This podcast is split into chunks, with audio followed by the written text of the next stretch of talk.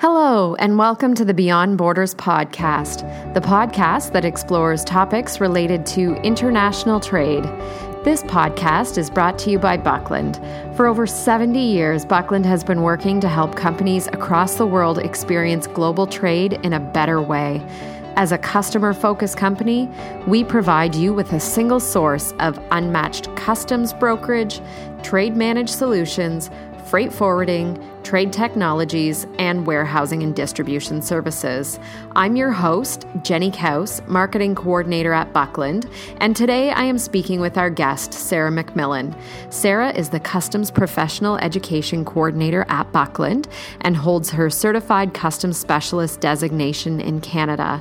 Sarah trains our new operations employees and ensures that our team has the most up to date information that they need to provide our customers with the best service. Welcome to the podcast, Sarah. Thank you for having me, Jenny. Today, Sarah and I will be discussing the harmonized system, or as it's short formed as HS, which are the common terms for the Harmonized Commodity Description and Coding System.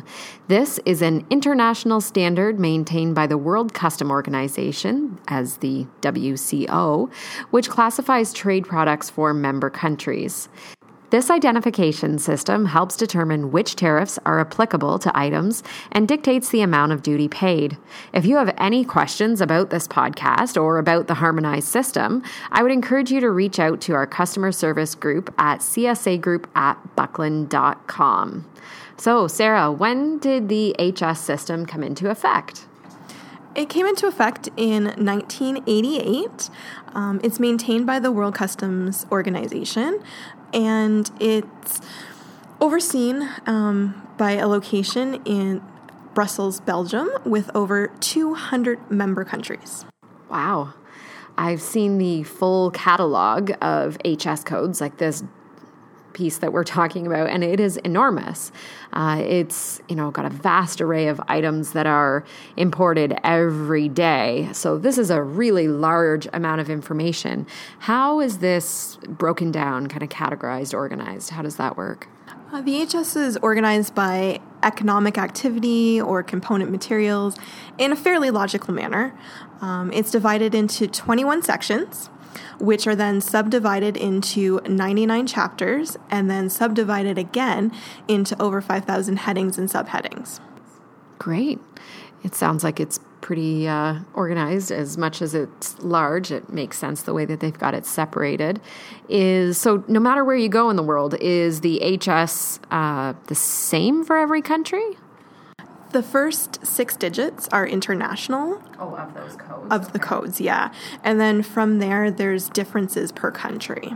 Oh, okay. And so, how are these HS codes used? Used by a variety of different people, um, anyone from customs authorities to statistical agencies, other government regulation people. Um, they monitor them, they look at the control of the import and export of the commodities, uh, and then individual companies use the HS codes to calculate uh, the total cost of the imports of their products and parts, and sometimes to help them identify selling and sourcing opportunities abroad. Can you give me an example? I realize that this coding system is a very visual thing um, to look at, so it might be challenging uh, on the medium of a podcast. But if you could give us an idea so to help illustrate how they work through sure. explaining that to us. Uh, so, for a real life example, how about we talk about some coffee? Uh, everybody loves coffee, so you know. However, it, ironically, you and I don't, do we? I don't think we do, yeah. though. Uh, Canadian HS codes have a structure of 10 digits. They're separated by periods. So, an example for roasted certified organic coffee would be 0901 dot 21 dot 00 dot 10 so the 09 is the chapter, um, which specifies that it is coffee, tea, maté, or spices. Uh, the heading, the 01, is coffee, whether or not it's roasted or decaffeinated, whether it's coffee husks or skins, or coffee substitute that actually contains coffee within it. Uh, the subheading, which is the 21, is tells you that it's coffee that's been roasted but not decaffeinated. And then when we get to the zero zero, that's actually the country specific section, okay. which for us is has no distinction at this point. Okay. And then we go on to our statistical numbers. which is the 10, and that tells us that it's coffee that's been roasted, not decaffeinated, and it is certified organic. Wow, that's really interesting. I would have assumed that for something like coffee, it would just, you know, there would be one code for it. But it really shows the complexity of classifying these goods, um, that it gets very specific. And I mean, this is a great example. It's something that everybody can understand. Um, and it shows just how detailed that gets so that they can track all of this information. It really does drill down on a lot of things, yes. So when I've seen the print version of the um, HS around the office of that tariff, uh, it's I see that it's all divided into sections, and you spoke about that earlier. Can you talk to me about what are some of the examples of how that is organized, like what those sections are? Sure. So when we start at the beginning of the tariff, we have the least processed goods. And as we move through the sections, everything gets a little more processed. So in section one, we have live animals and their products. And that covers chapters one through five.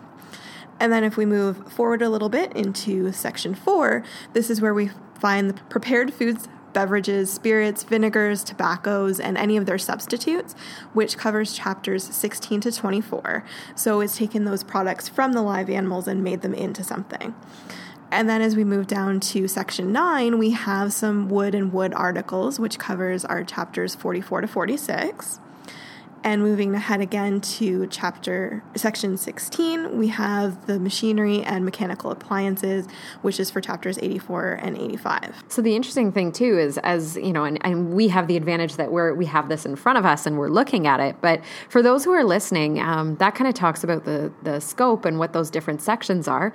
Um, but here's an interesting example. So when you look at, um, let's say, section 15, and you have base metals and articles of base metals. You then move into chapter 16, and then that's you mentioned you have machinery and mechanical appliances. Then section 17 is vehicles, aircraft, and vessels and associated transportation equipment. So that's interesting because you see, even in those three steps, when you talk about that progression, there's that exact progression you're talking about. You know, you have the metal, you make the metal into parts, and then you make the parts into whatever the end product is, whether it's a machine or a vehicle. So you can see that, and I and I see that replicated as well. Um, you know, where it's talking about.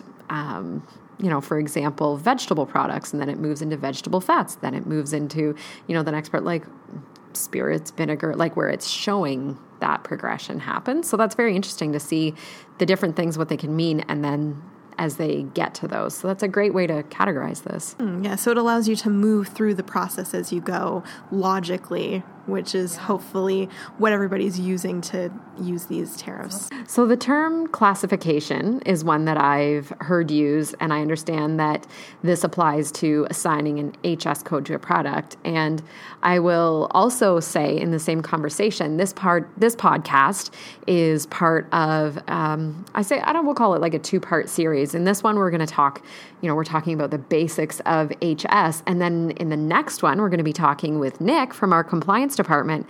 And he's going to really walk us through the specifics of classification and how all of that works. So we'll get into some real depth with Nick on the classification because that is his day to day. That's what he does.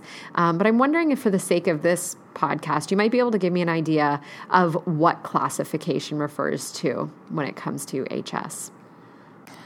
So, we need a couple of different things to be able to arrive at the final classification. So classification is assigning that tariff code or the HS code to an to an item. Right. It's getting to that point where we have that final piece of information that we can send to customs and let them know what is being imported. Gotcha. So when we're looking for that, we need to have a detailed product description to make sure that we know exactly what we're talking about. Um, we also have to know product knowledge of what we're using that product for in the end. Because when you're looking at certain products, there's lots of different end uses for those. Um, we also have to know what it's made out of. So, as an example, if you have a seal, you can have plastic seals, metal seals, cork seals, rubber seals. So, that helps us determine where we need to start when we're looking at the different chapters and sections and so on. And then, depending on what type of product we're looking at, we may need lengths or width measurements. Um, sometimes we need to know output measurements if it's certain types of machinery, that kind of thing, to determine what section we're headed into. Great. What are some of the rules regarding HS codes? Um, the WCO has rules that apply to the classification of goods and how we achieve those classifications. They're called the General Interpretive Rules or the GIRs. The big thing with these is that we need to remember that they have to be followed in order. Oh, okay. So these are laid out into six rules, which are used by the 200 member countries of the WCO. And in Canada, we also have an additional subset of three rules that are specific to Canadian products that we have to follow as well. So, would each country kind of have their own specific rules, uh, like you mentioned here with Canada? They all have the potential of having them. Oh, okay. Gotcha. That makes sense. Is there anything else that you can think of that we should know about the HS system before we sign off for today?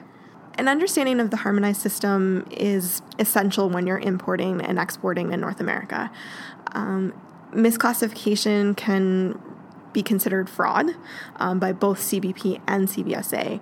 So that can result in fines or the increase of importers being audited, shipments being stopped at the border. So you want to make sure that this is a process that you do understand.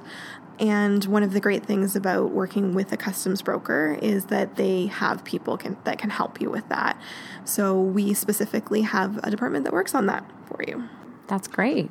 And I would definitely encourage people to reach out to us at CSA Group at buckland.com if you have any questions about this podcast, uh, about the HS system in general. We have a compliance department that has a division devoted to the complexities of classification, as it's not always fully straightforward, uh, as organized as it is that's definitely the case uh, when we're dealing with certain types of items that are more difficult than others, for sure. Sarah, thank you so much for taking the time to talk to me today about the harmonized system. Thank you for having me. That's the Beyond Borders podcast for today. Thank you so much for listening, and thank you to our guest, Sarah McMillan, for joining us and for sharing your expertise. If you're looking for resources related to international trade, check out buckland.com and click on Learning for downloadable resources ranging from Incoterms reference charts, tips for avoiding border delays, things to keep in mind when choosing a broker, and more. We even have a presentation about the harmonized system that you can download download. Also, be sure to sign up for our weekly newsletter through our website to receive a roundup of the latest trade news delivered right to your inbox. Please feel free to reach out to us through our website's Contact Us page, through Twitter, where our handle is at Buckland Tweets, or on our LinkedIn company page. Thank you for listening to the Beyond Borders podcast, and be sure to tune in again and subscribe for more great conversations about importing, exporting, and everything else in the world of logistics and international trade.